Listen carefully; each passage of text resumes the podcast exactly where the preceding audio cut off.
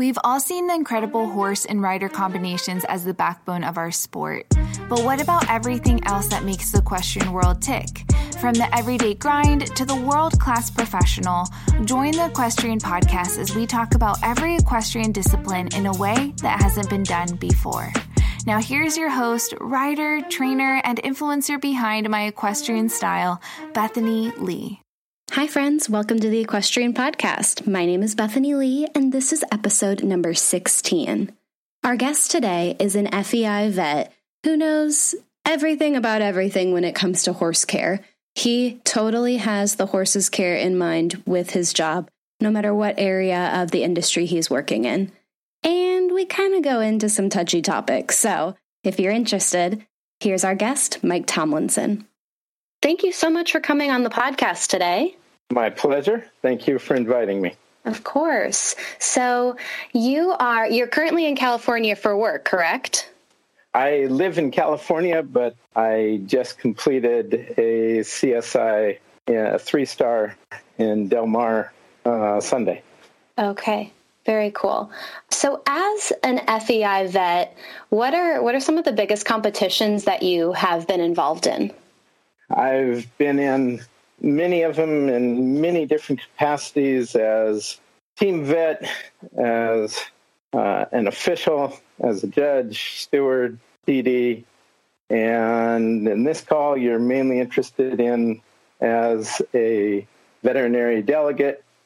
And probably the highest title at the biggest one that I've had was that I was the president of the Veterinary Commission One at the World Equestrian Games in Tryon last September. Wow. Tell me a little bit about the World Equestrian Games at Tryon. What, what was that like? Well, I'm sure you know we're supposed to be politically correct. It was a uh, uh, very challenging competition that mm-hmm. the actual competition was very fair and a good test of the competitors. So, from a competition standpoint, it was very good. Awesome. So, as an FEI vet, and you were just mentioning how you have been involved with lots of different roles, what specifically makes a vet an FEI vet versus another type of practicing vet? well, the title FEI veterinary delegate is the hat that you wear when you are appointed to that role. Uh, okay. You can still be a practicing veterinarian. You can be a team vet one weekend. You can be a competitor the next. You can be a athlete's private veterinarian the next. You can be a national federation vet. You can, you know, uh, there are many, many different roles. That is just one of them. And none is one that you should always do. Veterinarians should not get such that they can only do one thing. Okay. So, would you consider yourself a freelancer? I mean, are, do do people co- reach out to you asking you to do, you know, XYZ roles? It's kind of like any other vet. Your clients call you up and say, "I'd like you to uh, do surgery on my horse. In this case, they call up and say, I'd like you to be the official for this event. Okay. Or sometimes FEI appoints you, sometimes the organizing committees appoint you. Okay. But that is how you become an FEI vet for an event. Okay. And what's your favorite area of being a vet? Your favorite avenue of practice that people ask you to come on and do? My favorite is being the team veterinarian for the vaulters. I enjoy helping them uh, make sure that the horses are in their best possible capability of performing to the best of their abilities. The challenges of that combine all of the skills that I have, including the not just the medicine, surgery, physiology, but also the regulatory part from being an FEI veterinary delegate. Cool. So, out of all the different horse sports and disciplines that you are a vet for, what's your perspective as a vet between these disciplines? Well, it'd be very similar to asking a auto mechanic what's the difference between stock car racing, Formula One racing, and drag racing. yeah. Uh, the way horses are used, the strengths that are used in various disciplines, things are completely different at the highest level of the sports. Sure. I uh, used to ride, uh, I mean, when I was very young, I'd ride one horse, and uh, she and I would go do barrel racing, and then we'd do dressage, and then we'd jump a little. wow. You know, she had to do everything. Mm-hmm. Uh, but at the highest level, you have to specialize. Uh, jumping, obviously, you need one that can jump, wants to jump, tucks well, has good elasticity, etc. For dressage, you need a weightlifter that is capable of sustaining themselves throughout many of the various motions. For vaulting, you need one who is consistent, has a great cadence, has a nice, strong back. For reining, you know, every one of them, there are certain characteristics that really stand out. But the most important characteristic for any high level horse is the horse's desire to do it and a horse's enjoyment of doing it. If they don't want to do it, you're not going to make them mm-hmm. at this level. You know, when Definitely. you're doing pony club, you can talk your horse into it, but at this level, they've got to want to jump over that brick wall. Right. So, so obviously, in the various disciplines, um, there is all there. There's usually a, a, jog involved. What what are vets looking for when when horses are going out to do the jog? Uh, the jog, as it is colloquially called in the U.S. North America, is known as a trot up in many. British speaking places. Good to know. Uh, and the official name is the first inspection. Okay. And that is to be done after the first examination. The first examination is to make sure that the horse is healthy, has no communicable diseases, and is easily identified. The first inspection is to determine whether the horse is fit to compete. And the goal of the jogger trot up is not to eliminate horses, as some people feel it is. Mm-hmm. It is to prevent people from bringing horses that are not fit to the competition. We don't want to have a horse that is lame or too thin or has open wounds. We can't have them at a competition. We don't want them even there. We want them back at their own home recuperating. Right. Not trying to perform. One thing that in North America we often forget is that this is a performance for the people who are watching. Mm-hmm. And that's why it's called a show. So at a horse show, the horses are the performers, and the performers must uh, be up to a certain standard. And for FEI, that standard is that they are pretty darn sound and do not have things which would make the public wonder about them. Mm-hmm. Okay, so you say pretty darn sound. What is the kind of the line as far as, yep, you're sound, you're good to continue on to competition, and hmm, that looks a little questionable. Well, what is that process like?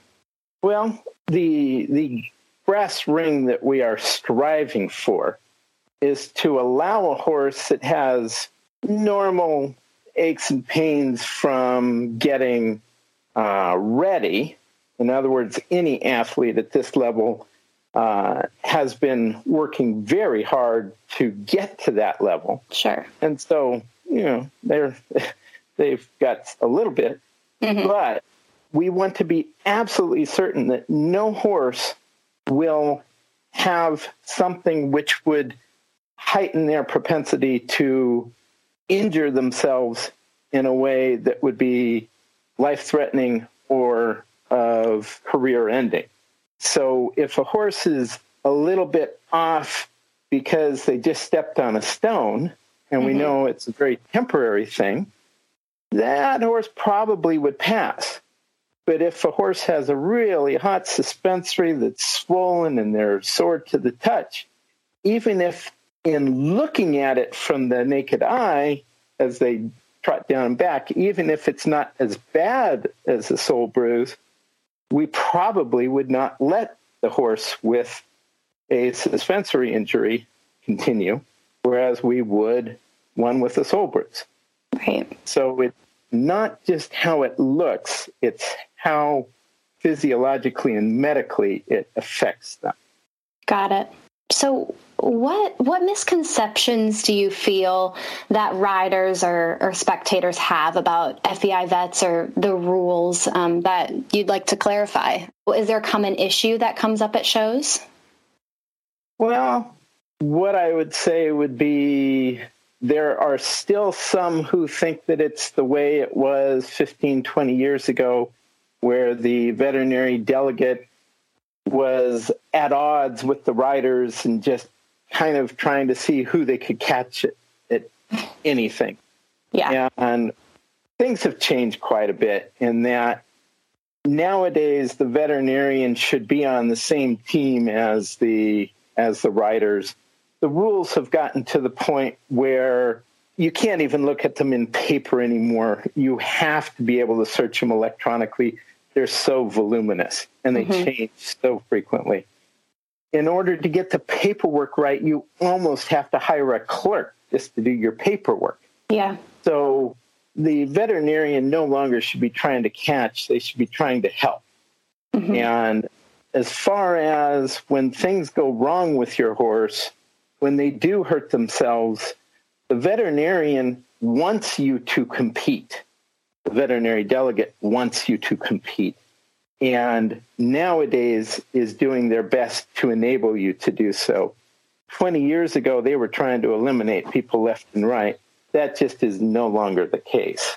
You still may worry about them and, you know, oh, what are they looking at and get all nervous and things like that. But if you're not hurting your horse, if you're trying to do the best for your horse, that is the role of the veterinary delegate the role of the veterinary delegate is to speak for the horse. Right. Be the one who advocates for the horse at the horse show. And as such, our job is to ensure that the welfare of the horse is paramount, that the fairness of the competition is ensured. And the third one, which is kind of one that I throw in there, is to make sure that everybody has fun at the event so they'll come back and want to do it some more. That's that's a good addition. I like that. that's important, and I feel like a lot of people uh, forget about that aspect sometimes. I don't know if you will want to a- answer this, but in your personal opinion, which discipline do you think cares for their horses the best, or, or has the horse's best interests in mind? It, the the discipline which does would be difficult to do because there are people in every discipline that are just truly amazing and sure. are fabulous horse people. Uh, we were just discussing this last weekend about horsemanship and riding ability and how it's changed over the last 20 years. Right. And pretty much so, we're all unanimous that the riding ability and the abilities of the horses has increased amazingly over the last 20 years. But what we all are most worried about is that the horsemanship has declined almost as precipitously. Mm-hmm. So, who cares for the horses better?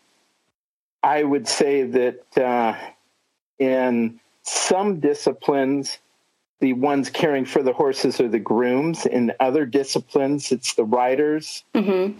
And really, the ones who actually care for the horses are the most important people to the horses. Right. Consequently, they're the most important people for me. Mm-hmm. Yeah, yeah, that, that's a good answer. So let's get into another fun topic that I'm sure you love to talk about. Um, a, a, misconception that I thought of when I asked you the question, besides soundness, I feel like there's a lot of misconceptions on drug use. So, I mean, what drugs do you typically see in a horse's system? How long do they usually stay in a horse's system? I, I kind of like to get your official stamp on this because I feel like there are so many different numbers and figures and things floating around that aren't necessary. Some some may be accurate and some may be off a little bit. So I would kind of like to hear your thoughts on that. What I can tell you is that it used to be pretty simple in that if a drug or medication worked, then you weren't allowed to use it. And if it didn't work, then you really should be using it because it doesn't do anything. Mm-hmm. Uh, so that made it very simple. What has happened is that the FEI and the USEF have, instead of going to you can't use it and just saying you can't use any tranquilizer, period, now they have to list it. And they have a list of almost 20,000 medications that you cannot use and that does not include metabolites, et cetera. That's just the base list.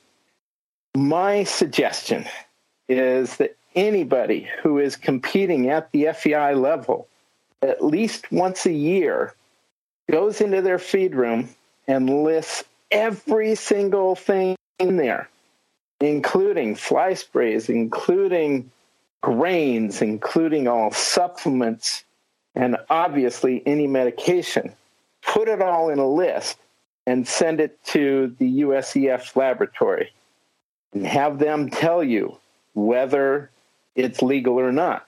Hmm. Because you would be surprised what is what contains illegal substances. Some of the simplest things are illegal and some things that you really think are not legal are legal. Mm-hmm. So the misconceptions are immense I would say that most veterinarians, even practicing equine veterinarians, don't know the entire list. I can tell you, I do not know the entire list. The best way to get the information is to call the lab directly. It's an 800 number. It is 800 633 2472. The mnemonic on that is 800 MED, as in medicine, MED, AHSA, which is the old name for USEF. Okay. So 800 MED AHSA or 800 633 2472. Call them up. Say, I am going to an FEI event. I want to use this medication and they will say you may use that medication up to 72 hours before or up to six days before, or they'll tell you exactly a number. This is when you may use it. And awesome. They are the ultimate authority. Okay. I hate to say it. Don't believe what I say. Don't believe what your vet says. Only believe what the lab says because last week it could have been seven days and this week's it's nine days. sure. Yeah. Wow. What a, what a great resource. Do, are, so are they just a 1 800 number? Do they also have a website? Well, you can go to the USEF website. Sure. But things change faster than they keep them on the website. So yep. it's, they're fabulous people there. They will answer your questions. They're extremely nice. And that's what they do all day long. Mm-hmm. That's their job. Yeah. So they do a great job at it too. Oh, that's awesome. That's great to know. Even just uh, calling them about a dosage too, I feel like would be really beneficial for people to have that number saved in their phone. Because I feel like that's something that people are always asking around, uh, you know, how much uh, X, Y, and Z should I give? And it seems like every vet or every trainer has kind of a different opinion. So yeah, that's, that's an awesome resource. They can, yeah, they can answer about whether it tests or not, but they probably will not give you medical opinion on how okay. much. What would you say is the best resource for that then? Obviously, obviously your vet would be a good start. Yeah. But... I do not recommend Dr. Google um, that gets you in trouble as often as not. Mm-hmm. It's fine to do that to get some basis, but your veterinarian knows your horse and what you do with it. Right. And there are many things that depend on breed and personality and use. In other right. words, if you have a, a really chilled pony who wants to jump over something, I'm going to give it a completely different than if you have a totally strung out Arab that you're trying to do halter with. Mm-hmm. So uh, it really depends what you're doing, what the horse's personality is, right. and then lots of the breed characteristics are important too. Yeah. You don't give um, a warm the same thing you give a thoroughbred. that is for sure. But I mean, as a lot of people, uh, some people may not know, and so having that conversation with your vet is extremely important. And, and I mean, I know uh, USEF has a really great learning center too, where you where you can yeah. learn. Uh, definitely much better than Google. So, what do you what do you feel like? Uh, the industry either doesn't know much about or doesn't talk a lot about, kind of within your veterinary realm? Well, I would say the biggest issue that I see today, and certainly that may change next month, but right now the biggest industry problem is the change in demographics and living arrangements of people in the United States. What I'm referring to is that people no longer have their horses at home. People tend to have their horses stabled out somewhere else. People tend to have five other activities in addition to horse. It used to be a horse was your life. Mm-hmm.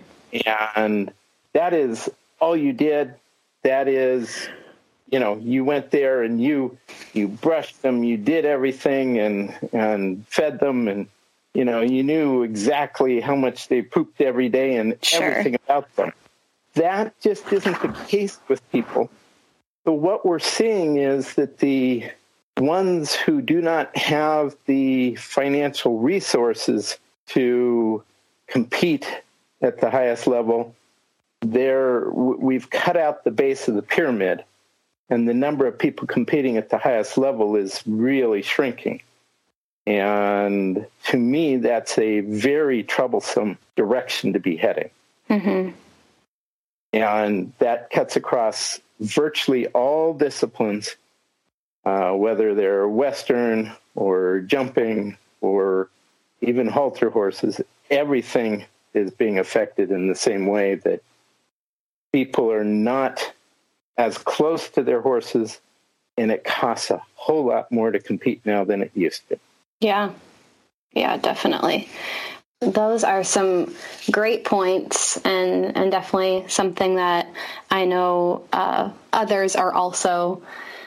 Uh, do, I guess it doesn't get talked about a lot, and there are you know mutual concerns with that as well. So is there anything that people listening who are current horse owners that anything they can do? I mean, based on let's say with with the busy schedules and and maybe coming out to ride not as often as they'd like what are what are some things or ideas that you might have for them to kind of be a little bit more in tune with with their animal the you know it's the same thing as with kids the most important thing is get off the electronics and go spend time with them.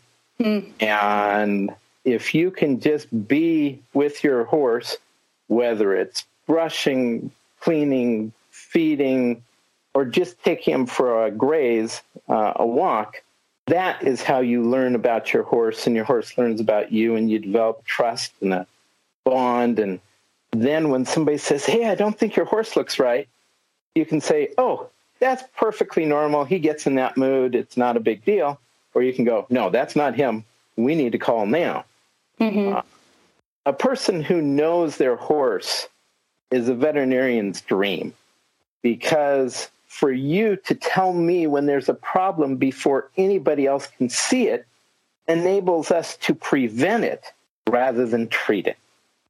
And so that is, Uh, for years, what I've been trying to do is do prevention rather than treatment. And the the better horse people you have as owners, the more likely you can prevent things than have to treat them. Got it. Real quick before we finish, for any type of horse owner, what would you suggest that they kind of have as their emergency kit? You know, what what things should they have on hand when they are uh, owning a horse? Uh, that would be a, a two hour long. Uh, we'll have you back on, Mike. yeah, I. Uh, it'll depend on the area. It'll depend on what you're doing, but mm-hmm. basically, uh, it also depends how how medically how medically uh, educated you are. Whether you have a bunch of IV drugs or just a bunch of IM drugs, and whether you have a bunch of bandages or just have somebody else along with you who can, you know. Mm-hmm. And so it's not a here go down to your feed store and buy a a emergency kit. Mm-hmm. Uh, you need to put one together based on your knowledge, your horse, your experience. That's that's what you do rather than go buy one at the feed store. Right. So it's definitely something to consult with your vet and to put something in place uh, in case of any type of emergency. Oh, uh, obviously, I think your veterinarian would be the best one because they can get you medications your feed store can't. They can dose it out to the correct dose for your horse. They can provide you with bandaging materials that are appropriate for your horse and for your skill level uh, you know, some people carry suture kits in their emergency kit. Mm-hmm. So it really depends what level you are and where you're going. If you're just going to be at a horse show, there's always going to be a vet close or on right. call. If you're going to go trail riding three hours back in the forest, you need a different kind of a kit. Totally. So. Yep. Well, good to know. We will, maybe I'll have you, uh, yeah, come back on and talk about that a little bit because that's going to have to be for a different day, I think. Sounds great. Awesome. Well, Mike, thank you so much for coming on the podcast today. And um, I'm sure you are about to have a busy year, busy schedule, but I wish you all the best. I truly appreciate that. Yeah, in the upcoming week, I'll be in five different countries doing four different disciplines. So, uh, oh my it's gosh, be busy. So. Do you are you liking that? Do you like doing that and all that travel? Oh yes, my Good. kids are in college, so it works out great. Oh, perfect. Well, as long as you love what you're doing, sounds good to me. Thanks so much. Awesome. Take care. Thanks. Bye bye. What did you think of today's episode? Head over to anywhere where you listen to the Equestrian Podcast and please rate and review and tell me what you thought. I would love to hear your thoughts because I'm curious, and it helps people like you find the Equestrian Podcast. It also allows us to find some amazing guests for you to listen to. So, win win for everyone. Well, that is about all the time we have for today, but make sure you're following us over on Instagram at Equestrian Podcast so that you stay up to date on any news for the podcast. So until next time, I'm Bethany Lee. This is the Equestrian Podcast. Now get out there and enjoy the ride.